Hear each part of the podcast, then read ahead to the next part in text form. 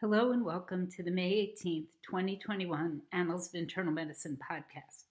I'm Dr. Christine Laine, Annals Editor in Chief, and I'm looking forward to letting you know about what's new in Annals in the two weeks since our last podcast.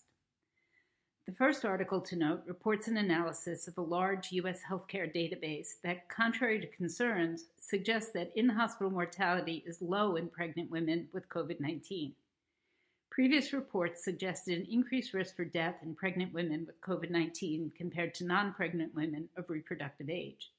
However, these studies were limited by factors such as registries with a significant proportion of missing data and biased case ascertainment.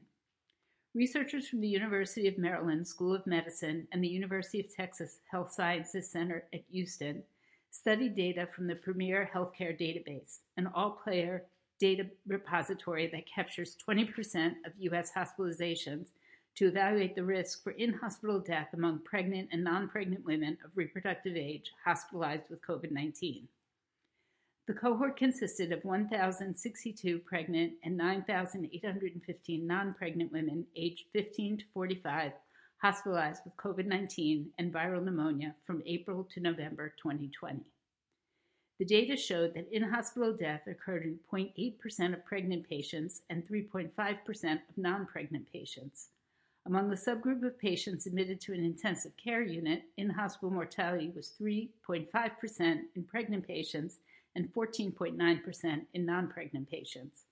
Among those who received mechanical ventilation, in hospital death occurred in 8.6% of pregnant patients and 31.4% of non pregnant patients. Of note, pregnant patients were less likely than non pregnant patients to have most comorbid conditions, including hypertension, chronic pulmonary disease, diabetes, and obesity. These findings demonstrate that overall and within multiple subgroups, pregnant patients had a substantially lower rate of in hospital mortality when hospitalized with COVID 19. These findings should be reassuring to women who are pregnant or considering pregnancy during the pandemic. Next is a paper from the American College of Physicians that acknowledges the potential for methodologically sound, evidence informed, patient reported outcome based performance measures to aid in the assessment and improvement of patient centered care, but recommends caution in how these measures are used. The ACP Performance Measurement Committee says that data are needed demonstrating that patient reported outcome based performance measures improve quality of care and are an effective tool to accurately compare physician performance Additionally, patient reported outcome based performance measures should be based on the same rigor of evidence as any other performance measure. Challenges in developing and applying measures include the number of physician, system, and patient related factors tied to the successful management of multiple chronic conditions. Some patient reported outcome based performance measures are highly dependent on patient factors such as access to care and family and community support. Studies have demonstrated limited correlation between some patient reported outcome based performance measure scores and individual physician performance, citing factors that are not under the influence of the individual physician. Because of these challenges, the ACP Performance Measurement Committee advises that caution is warranted before widespread adoption into ambulatory and hospital based internal medicine until patient reported outcome based performance measures are developed in a rigorous manner and physicians can seamlessly integrate patient reported data collection into practice. The committee concludes that, in their current state, these measures are not optimal for improving patient outcomes. Developers and payers should adopt a rigorous method for assessing the validity of patient reported outcome based performance measures before including them in quality and reimbursement programs. The tremendous increase in hospitalizations that has occurred during surges in the COVID 19 pandemic have stressed the healthcare system and sparked interest in alternative models of care, such as home based hospital level care, to address resource demands. Early in the pandemic, a large integrated health system implemented a hospital at home program to deliver home based hospital level care to patients with COVID 19 and increase the health system's bed capacity. Researchers from Atrium Health studied 391 adults who met evidence informed inclusion criteria and received treatment for COVID 19 in their hospital at home program between March and November 2020 to determine which hospital at home patients were at increased risk for care escalation to traditional brick and mortar facilities. The researchers found that most patients did not require care escalation, with approximately 1 in 5 admitted within 14 days. More severe respiratory involvement was observed among transferred patients, particularly those requiring immediate care escalation. In addition, overall comorbidity burden was associated with transfer.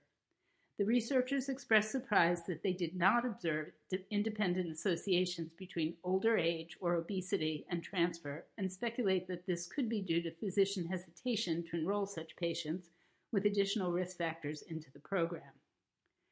This study provides practical initial evidence to help inform the development of hospital at home programs and patient eligibility for such care. Next is a large cohort study that found that despite their impaired immunity, the vast majority of patients receiving dialysis maintained SARS CoV 2 antibody levels six months after infection. Although the researchers observed a slow, continual decline in median antibody levels over time, they found no indication that subgroups with impaired immunity had a shorter lived humoral response compared with a healthy population. Patients receiving dialysis have an impaired immune system and therefore are among the most susceptible to SARS CoV 2 infection. These are broadly representative of groups most affected by the pandemic, such as older people and those of minority racial ethnic backgrounds. Therefore, it is important to understand the immune response.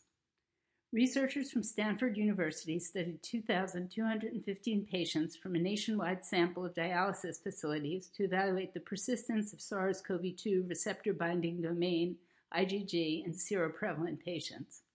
All the patients were undergoing dialysis and had evidence of SARS CoV 2 infection on or before July 2020. Labs were taken once a month for six months to test for antibodies. The researchers found that 93% of patients reached or maintained an assay detectable response.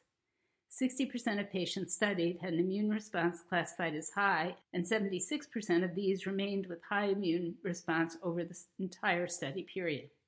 They also found that older persons or persons with diabetes versus people without diabetes did not experience faster decline in the antibody titers. According to the authors, these results are important because studying immune response over time in dialysis patients can serve as a benchmark for clinicians evaluating response to vaccination in this and other vulnerable patient populations. Depression is the topic of the May in the Clinic review. Go to annals.org for a concise, practical update of the diagnosis and management of this common condition. Given the increase in mental health issues in the context of the pandemic, now is a very good time to make sure your knowledge of depression care is current. Next is a history of medicine article that examines how, in the 1930s and 40s, the medical profession reacted with hostility and erected formidable barriers to refugee physicians from Nazi dominated Europe who sought to practice medicine in the United States. Yet refugee physicians ultimately succeeded, with 77% working as doctors by 1945 and 98.6% by 1947. The authors provide evidence that refugee physicians' success was in large part attributed to courageous physician leaders who lobbied on their behalf and to the creation of the National Committee for the Resettlement of Foreign Physicians, an organization that helped immigrant physicians pass licensing exams, identify locations for employment, and overcome barriers to integration into American society. Also new is an On Being a Doctor essay in which the author honors her medical school cadaver. She writes, quote, Because of all the time my team and I had spent with him and learning from him, I felt very connected to him. I thought that somehow he was aware of the great posthumous sacrifice he had made for us, of the immense gifts he had given me, not just anatomical knowledge and the tender beginnings of surgical skill, but teamwork, patience, humility, perseverance, confidence, and above all else, respect for the patient. I would be a better doctor because of our experience together. There are also several new ad libitum poems, and May 18th brings the latest Annals for Hospitalists feature. In addition to key points from articles relevant to hospital medicine physicians, there is a commentary on the management of methicillin resistant Staph aureus in hospitalized patients. And last but not least are the latest episodes of Annals Consult Guys and the Annals on Call podcast. Watch the Consult Guys to quickly learn everything you need to know to make the correct diagnosis next time you encounter a patient with postural orthostatic tachycardia syndrome. And the latest Annals on Call podcast is all about using the right antibiotic for the right infection for the right duration. That brings us to the end of this podcast. I hope you'll go to annals.org to take a look at some of the new material I've mentioned and browse some older articles that you may have missed. Stay well, and please return in two weeks for the next Annals podcast. Thanks to Beth Jenkinson and Andrew Langman for their technical support.